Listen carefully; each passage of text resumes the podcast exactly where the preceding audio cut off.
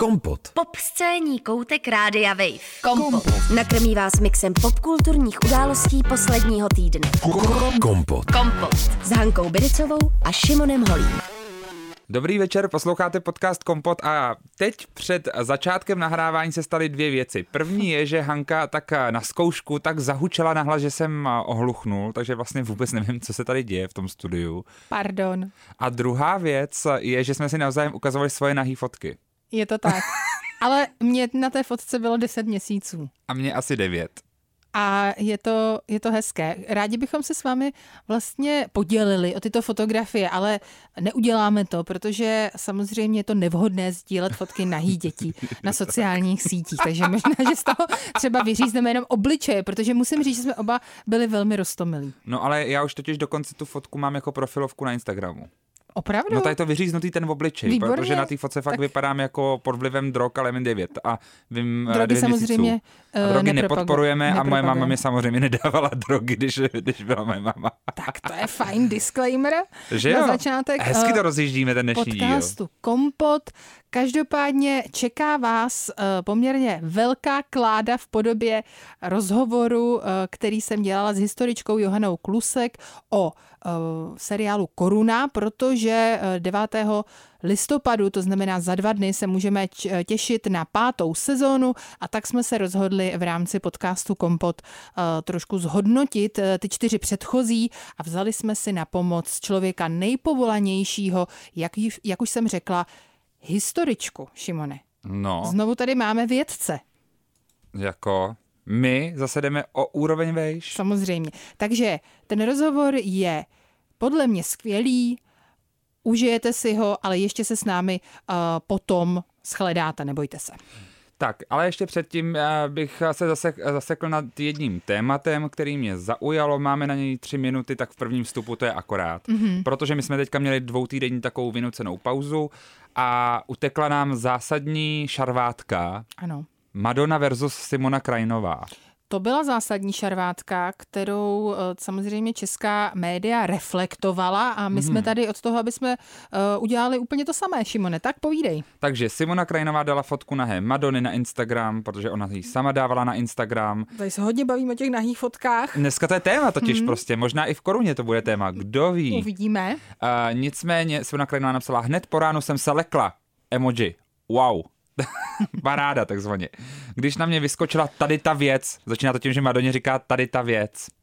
Nemám vůbec zájem se nikomu posmívat, je to spíš smutné, hodně smutné. To jako vážně? Pro boha proč? Kdo a proč jí našeptává, že tohle je správná cesta? Kde se ztratila ta nádherná ikonická královna popu? Kde je její půvab? Tohle má být vzor krásy pro novou generaci? Pro mladé ženy? Pro vaše dcery? No, to zní úplně jak... Ne, mně se líbí ten tvůj jo? procítěný No, takhle to ale projev. Ty jsi tomu uh, dal uh, tu hereckou špičku, Šimone. Jako Jo? Mhm. já to takhle cítím, že mm-hmm. jako zní to jak nějaký proslav nějaký političky, která mm-hmm. se pohoršuje v roce 1945. Jak říká můj syn, ty, ty, ty, ty, ty, mámo. Uh, jako takhle nějak prostě probíhá celý ten status. On je docela dlouhý, ale už chápete, co, uh, co se tam tak zhruba dělo a tahle ta internalizovaná misogynie, jak mm-hmm. o tom dokonce mluví i refresh, Refresher.cz, což mi překvapilo, že tam objevují takovýhle termíny. Vidíš. Uh, mě hodně zarazila celkově jako nějak evidentně Simona Krajinová se vrací, něco, něco se tam děje, protože se o ní píše poslední dobou nějak furt. Dokonce Super.cz nás a 5. listopadu informoval o tom, že Simona Krajinová a Dara Rollins zapomněli na staré křivdy a padli si do náruče, zakopali válečnou sekeru. To jsem taky četla. Tak myslíš si, že to je eh, od Simony Krajnové vlastně takový jako uhybný manévr, aby se zapomnělo na to, že vlastně má býv s Madonou? Jako možná, ale hlavně jako podle mě se učí od Agáty Hanichový. Mhm. Udělat prostě kolem sebe šrumot a pak přijde práce. A pak, dobře. Agáta má totiž mimochodem nový pořad na TV Barandov. Šimone, já myslím, že recenze e, nás čeká, to je jasné. Mega. Ještě jsem e, se nezvládla podívat. E, V prvním díle byla e, Ornella Koktová. Ornella Koktová, v dalších dílech už nevím, ale samozřejmě podíváme se za vás, ale já myslím, že i trošku s vámi, že, milí Je to tak. posluchači. Mimochodem, Dara Rollins se rozhodla své 50. narozeniny oslavit koncertem v pražské O2 areně, tak jdeš? tělo jako dělo, myslíš? Což mimochodem o ní řekla také Simona Krajinová. Takže já si myslím, že ona si přes tu daru opravdu trošku napravuje karmu. Já myslím, že ona si taky refresher přečetla a říkala si mizo genie, co to je? Myslíš takhle, že to říkala? Určitě. A jako připomíná mi to trošku, jak Selena Gomez teďka ponížila svoji kamarádku, která jí darovala ledvinu. Tak to je takové ponížila svoji kamarádku. No, a tou reakcí, že napsala pardon, že jsem, nepo, ne, pardon, že jsem nevyjmenovala všechny lidi na světě. Ne, všechny lidi, co znám. Jakoby To je strašný. jeden člověk ti dal ledvinu. A mně se líbí ty reakce těch jejich fanoušků. Jo. Teda jako já bej to tvojí kamarádkou, tak já tě okamžitě otáhnu na tu kliniku zpátky. vracíš. No a vracíš, přesně tak. Strašný. To jsou vtipy, které bychom neměli dělat ve veřejnoprávním médiu, nebo vlastně nevím, proč ne. Vlastně, pro, už tady zaznělo v posledních pěti letách všechno, takže já myslím, že to byl hezký vstup a za chvíli radši koruna. Kompot. Pop scéní hodina rádia Wave kdykoliv a kdekoliv. Kompot. Poslouchejte Kompot jako podcast. Více na wave.cz lomeno podcasty. Kompot. Přede mnou sedí historička Johana Klusek, budeme si povídat o seriálu Koruna a naladíme se společně na pátou řadu. Dobrý den, Johano. Dobrý den, Hano. Koruna v angličtině The Crown je britsko-americký seriál natočený pro Netflix v žánru historického dramatu a sleduje fascinující život královny Alžběty II. od chvíle, kdy si bere prince Filipa a zejména od její korunovace v roce 1953. Zatím poslední čtvrtá řada se mimo jiné věnovala vztahu jejího nejstaršího syna Charlesa, dnes už krále Karla III. s princeznou Dianou v 80. letech. Pátá série se zaměřuje na 90. léta, což bylo období plné skandálů, které britskou monarchii a tou pomyslnou korunou otřáslo asi zatím nejvíce. Takže tímto ještě jednou děkuji Johaně Klusek, že se se mnou eh, posadila tady eh, k našemu čaji skoro o páté, protože my tady opravdu máme čaj, máme porcelán, protože nejsme zvířata. Budeme ho, doufám, pít v průběhu.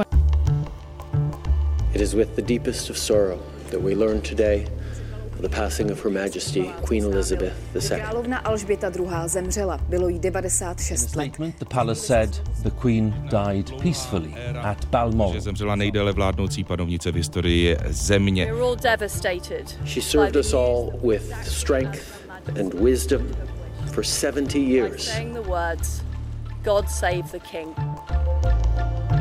Britská koruna opravdu má novou hlavu, na které usedá. Po smrti Alžběty II. dne 8. září tohoto roku se novým králem stal její nejstarší syn Charles, nyní Karel III. a jeho choť Kamila je teď královna manželka. Koruna je vlastně taková soap opera z velmi hezkého prostředí. A mě by zajímalo, jestli právě eh, v těch vztazích vy taky vidíte tu sílu té první série, protože já určitě ano. Mně se velice líbilo, jakým způsobem tam je zobrazeno za prvé mládí obou těch mladých panovníků a jejich určitá nerozvážnost a taky potom ta dynamika rodina, že to jsou takové rodinné konstelace pro mě, kdy eh, třeba princezna Margaret stojí v takovém smutném stínu, do kterého se taky vlastně možná nikdy neměla dostat což asi hodně poznamenalo potom její celý život a získáváme taky jako určitou představu o tom, jaká vlastně Alžběta je, že vlastně umí být eh, docela tvrdohlavá a docela tvrdá. Jsou nějaké momenty, které zobrazují tu rodinu tak, jak ji historici opravdu vidí v té jedničce. Já myslím, že to je většina z nich. Mě k tomu napadá jako úplně zásadní věc. Já jako historik, člověk, který se zabývá tou monarchií, četl toho spoustu v posledních 10-15 letech o tom, tak mám pocit, že najednou od té doby, co je koruna, tak ví všichni vlastně to, co jsem dřív věděla jenom já, nebo v vozovkách jenom já.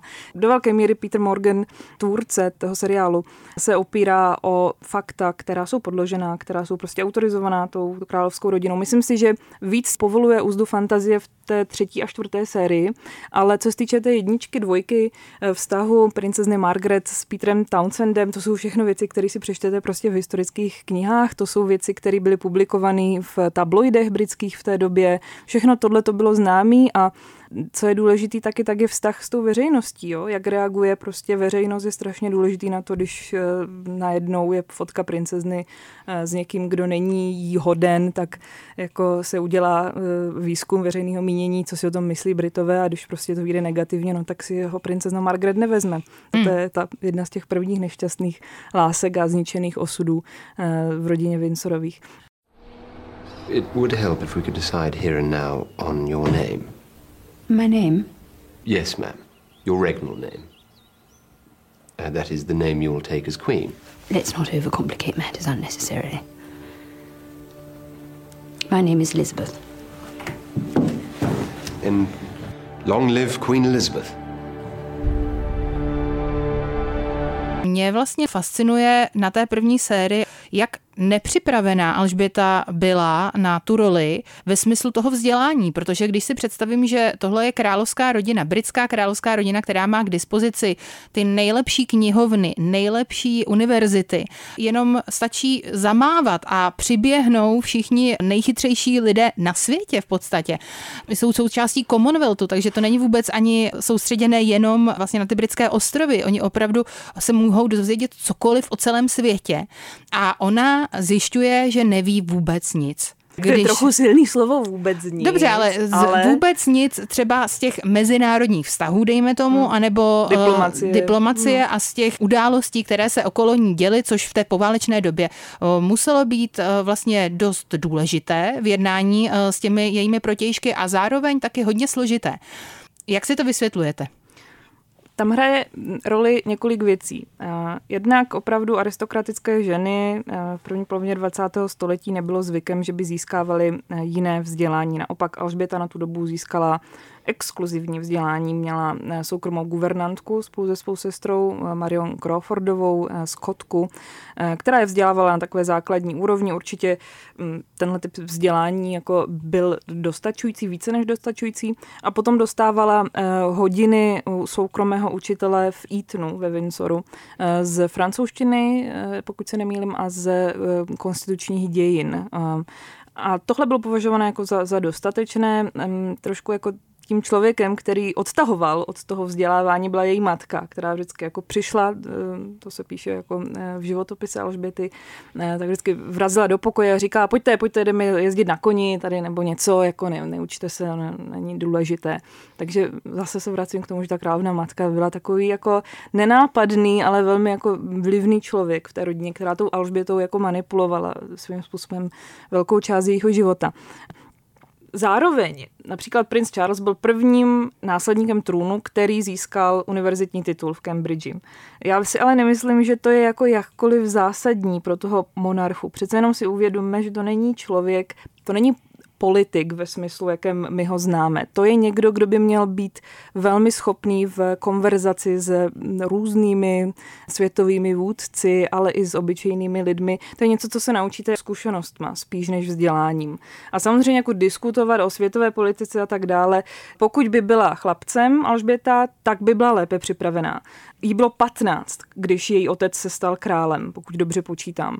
Takže to začalo jako hrozně pozdě ta příprava. Kdyby se počítalo s tím, že je následnicí trůnu, tak by pravděpodobně její výchova vypadala i to vzdělání jinak.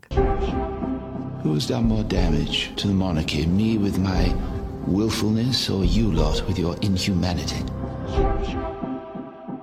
Dostaneme se teď tedy k druhé sérii. Tam vedle zajímavého vhledu do minulosti prince Filipa v ní vidím taky několik paralel se současnými problémy britské královské rodiny. Zmínit chci určitě Edvarda VIII. a jeho manželku Voli eh, Simpsonovou. Překvapilo vás to vlastně, jak byl Edward VIII zobrazen? Nepřekvapilo, tak to se nedá jako eh, odhlédnout od toho faktu, že prostě dokumenty historické mluví jasně, nejenom dokumenty, ale i fotografie ze setkání Edvarda VIII. s Hitlerem ve 30. letech a dokumenty mluví eh, jasně o sympatizování Edvarda eh, s nacismem eh, v Německu.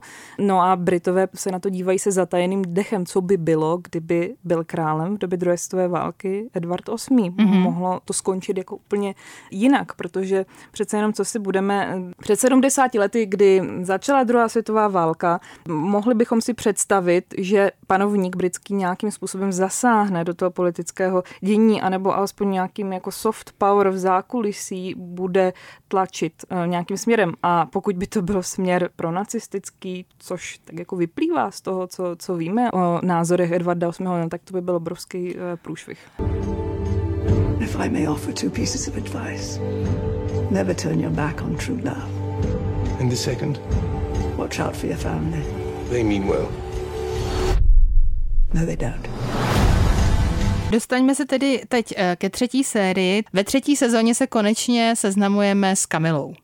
Určitě a je tam taky zobrazeno v té třetí sérii, že eh, Charlesova sestra Anna eh, kdysi chodila s prvním manželem Kamily Parker Bowlesové, takže to je taková jako pikantnost, eh, které se málo ví, ale mm, ty kruhy tady mm, té vysoké aristokracie jsou jako poměrně malé, takže všichni se znají ze všema a tak bych řekla, jak tady v těch 70. letech všichni spali ze všema, ale nemluvím samozřejmě o králi Charlesovi, ačkoliv předtím, než si vzal Dianu, tak jako byl známý jako prostě prostě svůdník a, a člověk, jako, který měl rád ženy a, a ženskou společnost. E, nic proti tomu samozřejmě. Charles a Camila prostě byli soulmates od začátku, ale kvůli prostě politickým záležitostem, kvůli tomu, že Kamila e, samozřejmě není z žádné chudé rodiny. Kamila, e, její rodina byla bohatá nebo je bohatá a hostila různé párty konzervativní strany ve své době a tak dále. Takže jako to je dívka z dobrých dobrých poměrů, ale její titul nebyl dost vysoký na to, aby se mohla stát jako budoucí královnou, takže hlavně z tohohle důvodu to bylo zamítnuté, ten jejich vztah. I teď někteří novináři po tom, co se stali králem a královnou, tak jako si vzpomínají na různé jako aféry, eh, hlavně co se týče jako nahrávek eh, soukromých rozhovorů mezi Kamilou a Charlesem z 70. 80. let, které prostě obsahují eh, velmi, velmi osobního charakteru jako sexuálního charakteru Ano, třeba? svým způsobem, ano. Koruna samozřejmě zachovává dekorum, co se týče zobrazení vztahu Charlesa a Kamily. Ale je to takový jako chladný zobrazení. Ta Kamila přece jenom jako tam není zobrazená jako ta Lady Di, prostě to sluníčko, ta mladá dívka, která prostě vtrhne na ten dvůr a samozřejmě jako dívají se na ní skrz prsty, ale ten divák se na ní nedívá skrz prsty, ten divák naopak s ní cítí a, a, a jako má pocit, že to je to, to je ta změna té doby, která přišla a, a my chceme Dianu, mm. tak to ta Kamila samozřejmě není. Takže v tom je jako, uh, to odpovídá té realitě, bych řekla, jo? že prostě ta Kamila není, dodnes není žena, která by vzbuzovala emoce a vášně, uh, ale je to prostě jako žena, kterou miluje uh, Karel III., uh, respektive Charles celý život a neměl by to jako nikdo spochybňovat, zesměšňovat jenom kvůli tomu, že se spolu někdy bavili nějakým způsobem, taky jako si myslím, že mm, ono to úplně v té koruně jako není zdůrazněný, ale naprosto jiný standardy, co se týče mm, mm, vztahu s médií, jako to, co si zažila Charles uh, s Dianou, uh, jako se, je nepředstavitelné v dnešní době, že by prostě uh, ti novináři si dovolili tolik, co si dovolovali tehdy. A to mm, soudní spory jsou dneska jako daleko častější. Jo? Prostě princ Harry vezme kterýkoliv deník k soudu za to, že napsali takový a takový jemně rasistický komentář o Meghan Markle. To tehdy nebylo. A myslím si, že jako proto bychom to měli zavřít do nějaké pandořiny skřínky, tady tyhle ty intimní rozhovory mezi Charlesem a Kamilou, mm-hmm. které kdysi byly velké halo. Kdysi byly velké halo, ale v koruně se neobjevily. Ne, to je dobře. Dobře. Ještě bych se chtěla, a tady přejdeme do čtvrté série, bavit trošinku víc o Charlesovi, protože ta třetí série nám ho buduje. Buduje nám takové podhoubí toho jeho vztahu, který je ikonický. Určitě na začátku těch 80. let to byla ta nejromantičtější představa o tom, jak má vztah vlastně vypadat. Krásná mladá dívka a bohatý, úžasný princ, který jednou bude králem. Jak to všechno dopadlo potom, všichni víme a byla to spíš velká tragédie a nejenom samozřejmě osobní tragédie, ale taky skoro i tragédie celé monarchie. Jaký vlastně ten mladý Charles podle vás byl? Byl to zakomplexovaný člověk. To můžeme vlastně pozorovat během všech těch dílů koruny, od jeho dětství, od dospívání, kdy vlastně princ Filip chtěl, aby prošel stejnou internátní školou Gordonstone v, ve Skotsku, která byla známá pro jako velmi tvrdý přístup k výchově a vzdělávání tady těch chlapců z vyšších tříd. On prostě si to nepřál, byl to citlivý chlapec, chtěl uh, být poblíž rodiny, chtěl chodit do Eatonu, který je prostě přes ulici jejich sídla ve Winsoru a nebylo mu umožněno, aby se stýkal na jako vážné úrovni tady s ženou, eh, do které se zamiloval. Strašně se mi líbilo, jak byla postava Charlesa tvárněna Joshem O'Connorem třetí a čtvrté sérii. Velmi jako hezky zachytil, že Charles je člověk, který má názor, který přemýšlí o věcech do hloubky, který není konvenční úplně, který rád jde proti proudu a to se s ním nese celý jeho život.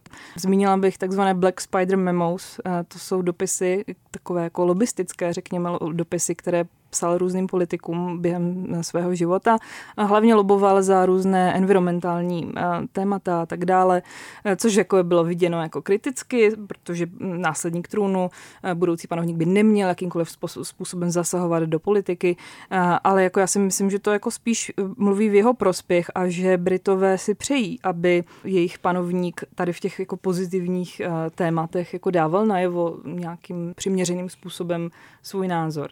Takže jako v tom bych hodnotila Charles jako se profiluje v, to, v, té, v tom seriálu jako od začátku jako někdo, kdo prostě eh, na rozdíl od některých těch členů té rodiny jako někdo, kdo prostě je, je modernizátor, tak jako byl kdysi Edward VIII, ale tam, tam příběh nemá pokračování, zatímco u Charlesa prostě uvidíme, co ještě stihne, na co budeme mít síly a jestli jako bude schopný posunout jako tu monarchii trošku jako dál ještě do toho 21. století. Myslíte si, že si v těch 70. letech, kdy dostal ten velský titul, stal se tím následníkem trůnu oficiálně, představoval, že na něj bude čekat takhle dlouho?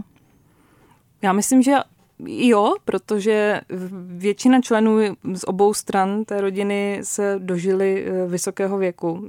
Jeho babička hm, překročila stovku, eh, královna matka, eh, princ Filip taky jako zemřel v pokročilém věku. Takže jako dalo se to předpokládat, možná ne tak dlouho, v těch 70. letech se nevědělo, ale jako v 70. letech měla královna 50, takže ono vždycky jako bylo jasné, že bude čekat dlouho a že prostě nedostaneme už znova ten příběh té mladičké nádherné princezny v těch těch, těch princeznovských šatech, která bude kráčet prostě k té korunovaci nebo k té svatbě jako královna, jo, tím Westminsterským opatřením. To je trošku jako problém pro tu monarchii. Hmm. To už se prostě nezopakuje. To byl jako jedinečný historický moment, že jí bylo 25, když se stala královnou, měla malinké děti, prostě nádherného manžela.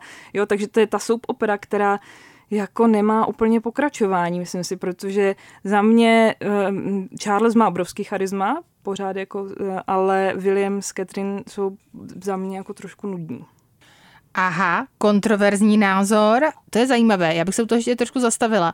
William a Kate jsou podle vás nudní. Je to tím, že oni možná trošinku jdou víc v těch stopách ty druhé? To znamená, nemají ten názor? Bojí se no, jdou vlastně... s proudem, jdou s proudem. To je prostě ta služba tomu národu, tomu to oddání se, neprojevování emocí na veřejnosti. Samozřejmě to je jako Nedržení dekoru. se za ruce. Ano, nedržení se za ruce a jako vedle nich, když jde potom ten Harry s tou Meghan, tak jako to je, to je velký rozdíl, no ale tak jako Meghan trošku si, ten, si to zkazila, no, u těch lidí jako jinýma věcma, takže bohužel jako asi v Británii určitě vychýlila ta sympatie směrem ke Kate, jo, ale prostě Kate a William to je ta stabilita, jo, to je ta serióznost, to jsou tři děti a tak dále. No a zatímco ten Harry, vždycky tam bude ten kontrast, vždycky se to bude srovnávat, jsou to prostě bratři. No. Hmm. Ale tak můžeme očekávat, že se William stane králem tak za dalších, dejme tomu 25 let asi. No, já jsem tak odhadovala, jako 20, ale to znamená, že jako 65. George, jeho syn, syn George se stane za dalších 50 let eh, hmm. králem. Jako vždycky už budeme vidět eh, v podstatě v, dalších, v dalším století uvidíme muže v, ve středním anebo vyšším věku, jak se stávají králi. Hmm, ale možná, jestli to není dobře.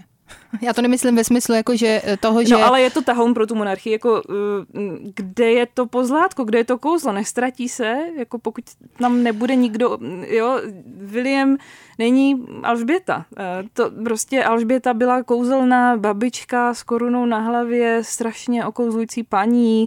William není ani jeho matka. Mm-hmm. Jo? Mhm. Myslím si, že ten ženský element je v té monarchii strašně důležitý.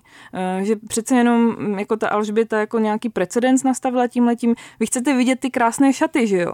Je to A pravda. jako no, uvidíme je dobře na, na Catherine, ale jak říkám, Catherine je strašně nudná. Once upon a time there was a beautiful young girl who fell madly in love with a handsome prince. Unfortunately, the prince was already in love with someone else, who was herself in love with someone else, and they all lived unhappily ever after. That's it. In a nutshell, do you need more? A little. Tak, dostáváme se tedy teď ke čtvrté sezóně, která začíná podle mě úplně fantasticky. Ta první scéna, kterou jsem si připomněla, je taková, že Charles vlastně odjíždí od své rodiny, která u stolu bez jeho přítomnosti tedy diskutuje jeho milostné vztahy, o kterých se dozvídají, konkrétně tedy královna prý z novin, z tisku, a řeší, s kým tedy chodí nebo nechodí, vyjmenovávají opravdu poměrně řádku žen. A nakonec se dozvídáme, že Charles si teď namlouvá Sáru, starší sestru princezny Diany, budoucí princezny Diany. Tak um, jestli byste vy mohla trošku schrnout ten váš pocit právě tady z toho začátku, toho jednoho z nejvíce ikonických vztahů 20. století. Já myslím, že Charles byl od začátku jako dánou hlavně fascinován. Prostě byla to nádherná mladá žena, která k němu vzlížila. Byla z dobré rodiny, tam to prostě odpovídalo, tam, tam to jako um, pasovalo. Ona byla taky okouzlená tou monarchií, takže to okouzlení jako bylo tam vzájemné, trošku na jiných úrovních, ale nemyslela bych si, že z té Charlesovy strany to bylo jako stoprocentně neupřímné. Jo? Oni se vzájemně potřebovali v podstatě. Jo? A ona do toho spadla, nevěděla ani jak a nemohli předpokládat, jako jakou roli v tom budou hrát ty média, které, které jako začaly vlastně i od prvních dnů toho vztahu jako sledovat, honit po ulicích, nahánět eh, po Londýně a tak dále. Takže jako to vystří, a na to, na to vystřízlivění přichází až po svatbě, eh, až po té, co už to nejde vzít zpátky. Hmm. Eh, a taky vycházejí najevo ty její psychické problémy, mentální anorexie a tak dále, až, až v tom pozdějším období, kdy je těhotná s Williamem. No a tam už jako se to musí nějak hasit. Tam už prostě, jak jsem řekla, jako se to nedá vzít zpět a eh, třeba v tom dílu, jako, kde oni jsou na cestě po Austrálii, tak to se mi naopak strašně líbilo, že ten Peter Morgan jak říkám, se snaží nevidět to černobíle. To znamená, jako, že se nenáviděli v podstatě jako už, už, už dál, jo? že Diana ho nenáviděla za to, že ji podvádí. Charles se tak jako paternalisticky k tomu stavil. Myslím si, že tam byly momenty, kdy se to snažili slepit dohromady mm-hmm. a v, té, no, v tom díle o, tom, o té Austrálii je to hezky vidět.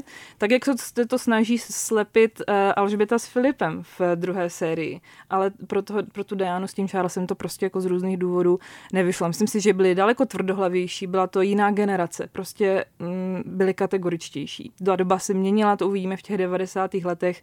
Rozvod bylo do té doby zprosté slovo v královské rodině, ale ty, tam se nesype jenom manželství Charlesovi, sype se i Andrewovi a sype se i uh, princezně Aně ve stejné době. Takže ta královna vidí, že uh, jako to, ten, to zdání té ideální rodiny uh, fungující dřív nebo později se, roz, se rozpadne, jo, zmizí. Takže už proto byla jenom otázka času, jak jak to administrovat, jak tak jako to veřejnost na to připravit. No a prostě k tomu rozvodu potom, potom dojde, myslím, že v roce 95. Možná, že právě i ta tvrdohlavost, kterou nakonec Diana ukázala, že má, tak to je taky asi něco, v čem se Charles podle mě zhlédl, že oni si vlastně tak jako zrcadlili, akorát se prostě potřebovali, aby potom mohli si žít nějaký svůj další druhý život. No, já naprosto souhlasím. Diana mu trošku přerostla přes hlavu. To začalo být patrné v té Austrálii a v Koruně to vidíme, jak média najednou začínají být okouzena prostě pouze Dianou. To je takový jako Jackie Kennedyová. Mm. Jo, prostě přijedou s Kennedym na cestu do Paříže přijedou a na večeři s De Gaulem eh, John Kennedy řekne, přivezl jsem eh, Jackie tady do Paříže pro vás a všichni jako jsou úplně unešení z ní, takže jako něco úplně podobného se stalo eh, a a ta Diana uh, ovšem bere jako iniciativu do, do svých rukou a, a začíná být velmi aktivní, radikálním způsobem, radikálně jiným způsobem než ostatní členové královské rodiny. Um, jenom bych vzpomněla, že třeba poprvé si podá ruku s uh, nakaženým uh, HIV. Uh, to bylo něco jako přelomového. To je něco, co není zobrazené v koruně, je to za mě velké téma, který je hezky zpracovaný v jiných seriálech. To je velice důležité téma Británie 80. let, protože samozřejmě pokud sledujeme například uh, britské spisovatele, kteří se touto tečerovskou dobou zabývají, tak vlastně například to, jakým způsobem se uh, Margaret Thatcherová nebo Ronald Reagan, že její uh, politický soukmenovec vlastně ve Spojených státech, k těmto moderním problémům v uvozovkách a hlavně problémům mladých lidí, problémům například hmm. LGBT lidí eh, stavěli, tak je velice problematický.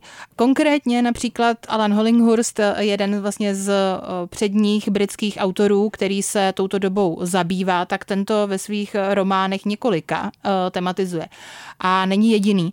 Takže je to obrovské téma, do koruny se to nedostalo. Nedostala. Dostala se tam okrajově hornická stávka a ten díl Fagan, Michael Fagan, mm-hmm. který vnikl uh, do pokoje, do ložnice královny Alžběty, tak eh, v tom díle se snažil Peter Morgan trošku jako tematizovat sociální problémy 80. let Británie. Za mě je to málo prostě. Mm. Jo, za mě, ale jako samozřejmě jako koruna je o královské rodině a těch se problémy obyčejných lidí nedotýkají příliš. Tohle byla jediná jako příležitost, kdy nějak Alžběta si mohla vyměnit nějakou jako upřímnou konverzaci uh, asi jako s člověkem, který je na dně úplně té společnosti nebo tak nám to Peter Morgan podal, ale jako uh, k tomu setkání došlo uh, zhruba za těchto okolností. Takže um, ty 80. lety jako trošku, um, mně se to na jednu stranu líbí, ta humorná stránka Margaret Thatcherové, ty humorné scény. Na druhou stranu to trošku jako um, zastínuje ty, ta důležitá témata a a trošku eh, jako tu vážnost, ty dopady, které tahle éra má až do dnešních dnů na tu Británii. Eh, to, že prostě, když zemřela Margaret Thatcherová, tak spousta lidí jako jásalo na ulicích v Británii. Ne, neexistují v podstatě žádné sochy Margaret Thatcherové v Británii, protože by byly jako eh, velmi rychle zničeny nebo poškozeny nějakým způsobem.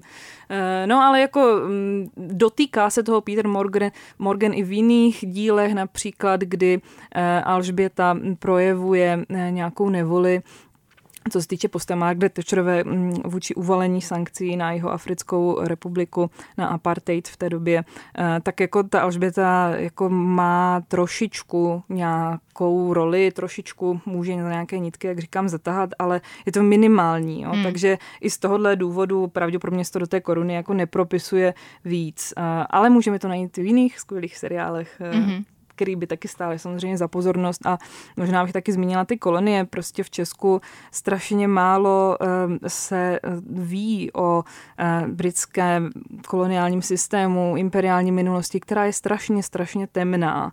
Eh, opravdu jako se soustředíme, i my mluvíme tady, proč nás to fascinuje, jako na první dobrou nás fascinuje ta monarchie, ta královna a ten Buckingham ale jako zatím vším se jako bohužel jako skrývají eh, dost velké zločiny, kterým, mm, zločiny proti lidskosti, kterým například docházelo už až za vlády Alžběty II. v 50. letech v Keni, eh, Mau Mau povstání, eh, kdy opravdu jako tisíce obyčejných lidí bylo deternováno vlastně v takových koncentračních táborech, eh, kde docházelo opravdu jako k zvěrstvům. Eh, to jsou historicky eh, doložené události. No a tak jako nic takového se samozřejmě do koruny nedostane. To, hmm. to, to, to to by prostě jako britský divák úplně takový ten mainstreamový jako uh, starší generace, střední generace neskousl, jo? Nebo to, to tam prostě nepatří samozřejmě. To do takového formátu ne, nepatří, ale myslím si, že jako je dobrý si to připomenout. My si to můžeme připomenout, protože se jako nějakým způsobem zdaleka díváme na ten seriál.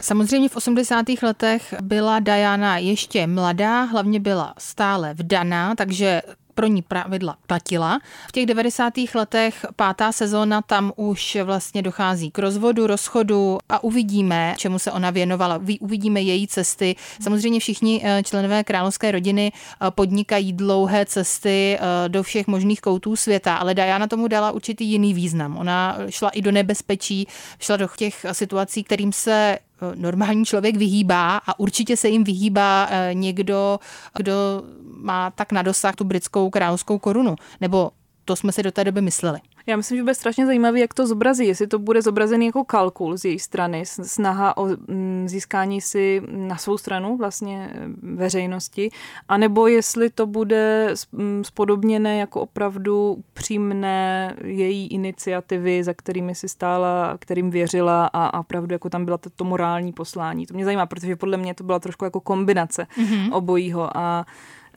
no, jako do jaké míry, už to nebude v těch 90. letech v té páté sérii ta, ta naivní dívka bez zkušeností, už uh, bude uvolněná vlastně z, těch, z, těch, z té zlaté klece té královské rodiny a uvidíme, jak těch pár let, které teda prožila vně, uh, jako se dostane do té koruny. No a za mě prostě jako může to být jako ta trpitelská Diana. To je, to je prostě tak, jak jsem ji já vnímala uh, většinu, většinu uh, až, až než jsem viděla vlastně tu uh, čtvrtou sérii, třetí, která to, kvůli které jsem to trochu přehodnotila, ale jako um, samozřejmě spousta lidí jako nebyla fanoušky Diany. To je takový jako britský fenomén, docela si myslím, že, že, že tak jako hrozně obdivovali, ale myslím si, že jako má i iritující potenciál Diana, mm-hmm. Protože prostě v určité chvíli už jí začalo být moc všude. Mm.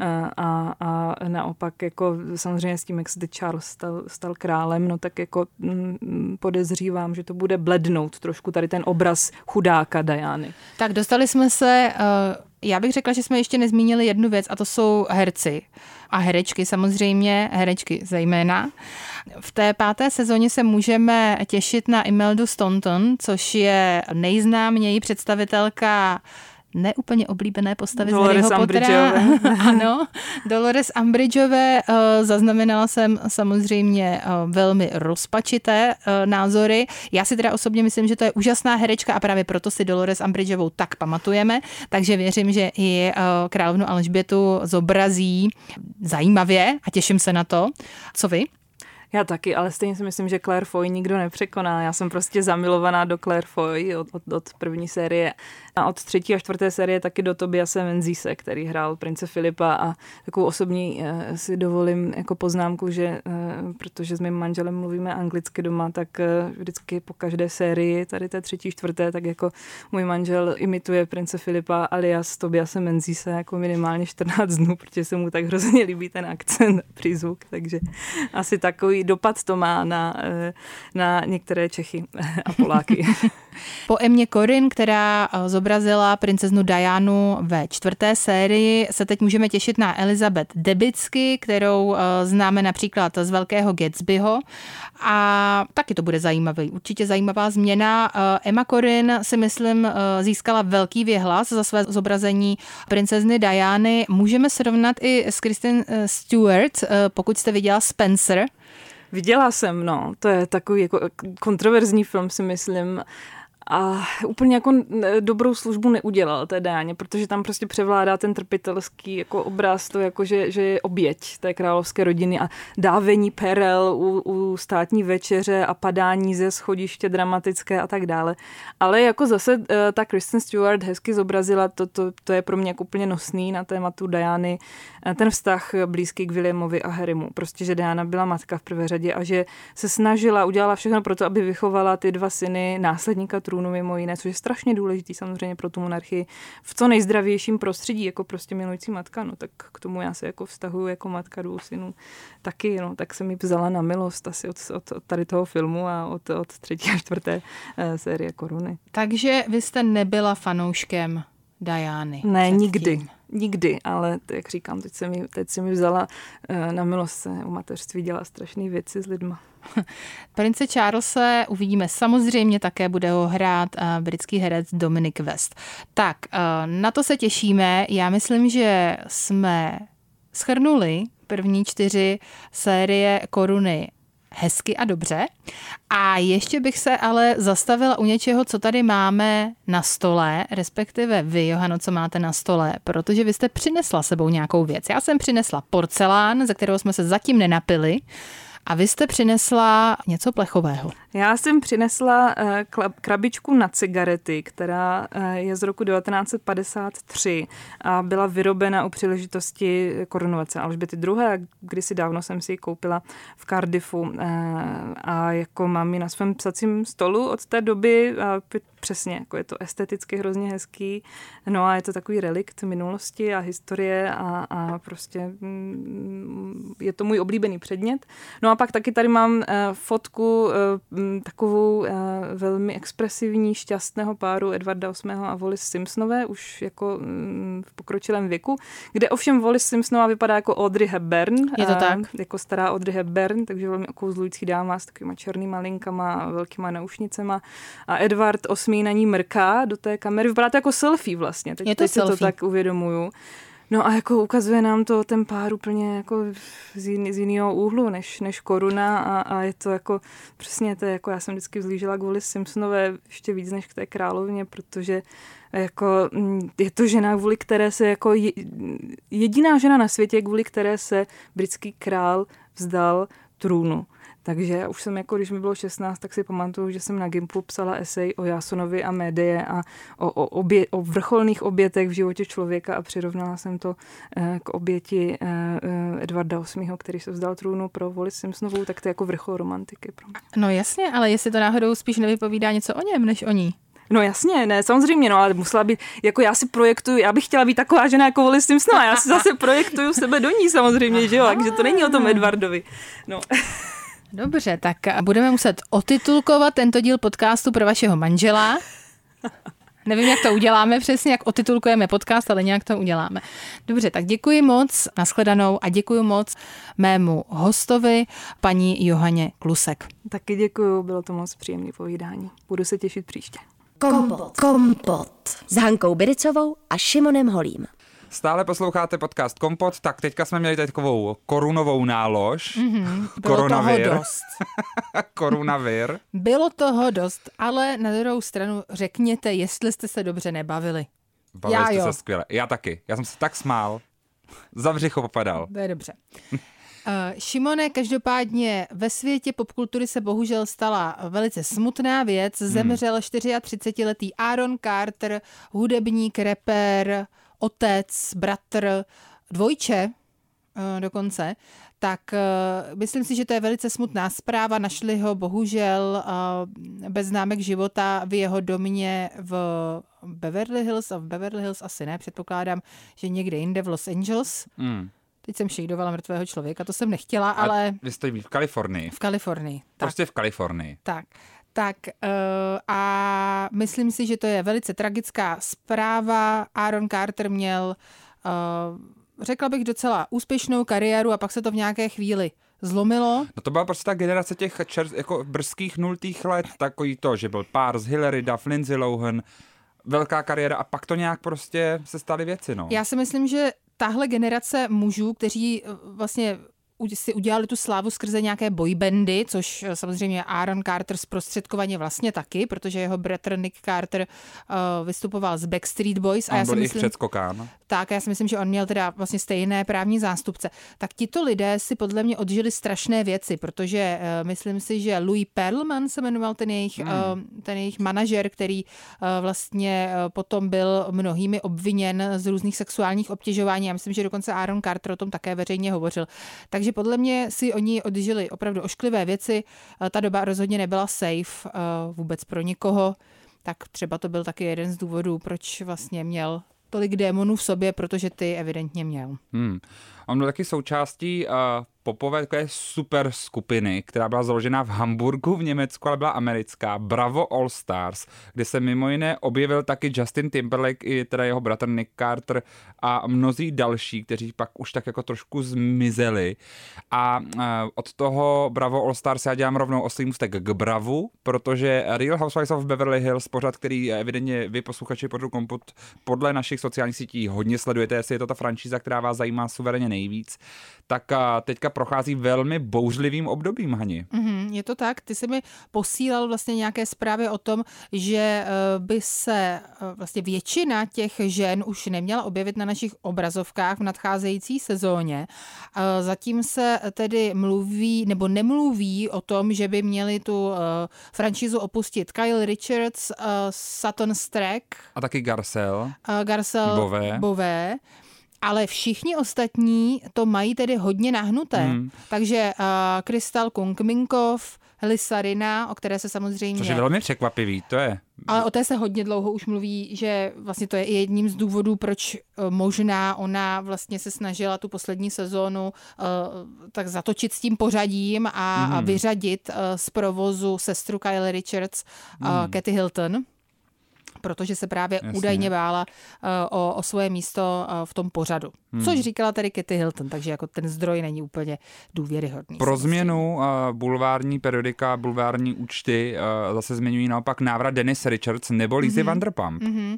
Ano, a potom jsem dokonce slyšela i, že Brandy Glenville by se také mohla vrátit, což by bylo docela zajímavé, protože samozřejmě s Lisou Vanderpump uh, Brandy Glenville uh, jakoby to nemá úplně dobré. Možná už je to, možná už to teď neřeší, ale tehdy uh, kdysi dávno to tedy dobré neměli. Dokonce jsem viděl, že je tam s otazníkem Cynthia Bailey z Real Housewives of Atlanta, která se přestěhovala kvůli svému manželi Mhm. a se kterým se teďka naopak rozvádí, takže tam je i storylinka. Tato ale teda odmítla. Řekla, Odmítla to, jo? Ne. Ano.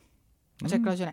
A Šimone, jenom ještě z Univerza Housewives. Já jsem uh, teď uh, poslouchala rozhovor uh, s uh, Luen uh, de Lesseps, Mm. uh, což je samozřejmě naše uh, milovaná housewife uh, z New Yorku, která řekla, že uh, údajně fanouškem této franšízy je Tom Hanks. A vůbec mě to nepřekvapuje. Mě to překvapilo, ale líbí se mi to. Já bych hrozně chtěl vědět třeba, jak on je na nějaký večeři s nima. Už to samozřejmě vymýšlela, jak ho dostat kam. Feeling Giovanni. Jeho, a hlavně jeho manželka zpívá, takže Kabaret! Lu- Luen Je to tady. už si teďka zapsala na papírek během toho podcastu, že teda vlastně by možná třeba mohli mít duet klidně. Akorát přemýšlela o tom, co ona by v tom duetu vlastně zpívala, protože ta manželka právě zpívá vlastně spíše balady. Hmm, A Luen má radši disco věci. Jazzový, to by šlo, to by šlo. Závěrem eh, dnešního kompotu ještě zůstanou v téhle franšíze.